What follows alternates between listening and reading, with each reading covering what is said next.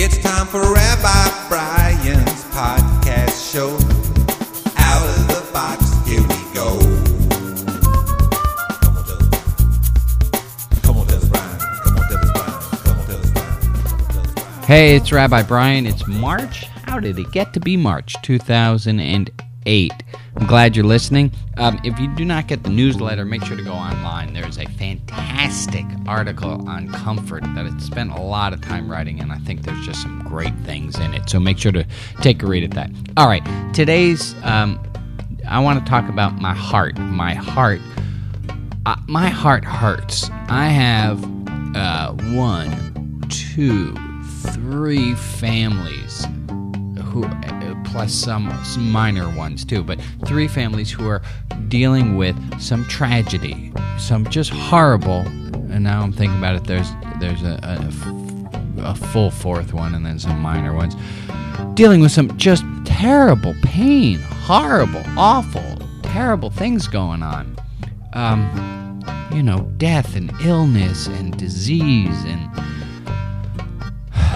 and my heart hurts when I think about it. When I think about the six-year-old who I know, whose life is just in such trouble now due to things that have been going on in his family. And I think about the the 81-year-old I know who just lost his wife of 61 years and the pain that this man is in. He so I think about those things instead of just feeling the pain. Because when I feel it, when I feel in my heart the pain, when I feel it, my heart just feels like it is about about uh, two sizes too small. I feel like the Grinch a little bit. Like my heart is too small to deal with the pain that I feel, the pain in my heart. I, so I, I rationalize, I intellectualize, I, I self medicate by thinking about um, hope and faith and love and how those things can magically help. And I'll be honest, I don't think they do help. I mean, they help as much as morphine helps you with the pain, but it doesn't help to cure you. I don't really know much about morphine, but you understand my point. I think I'm deluding myself when I go to hope or to faith or to love or to just intellectualization as opposed to just feeling the pain. Feeling the pain that my heart feels when I think about these loved ones.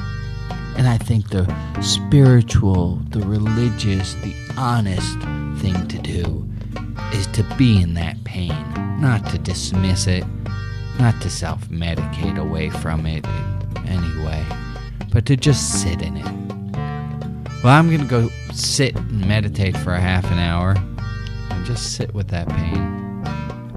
I'm going to wish you lots of love. I'm Rabbi Brian.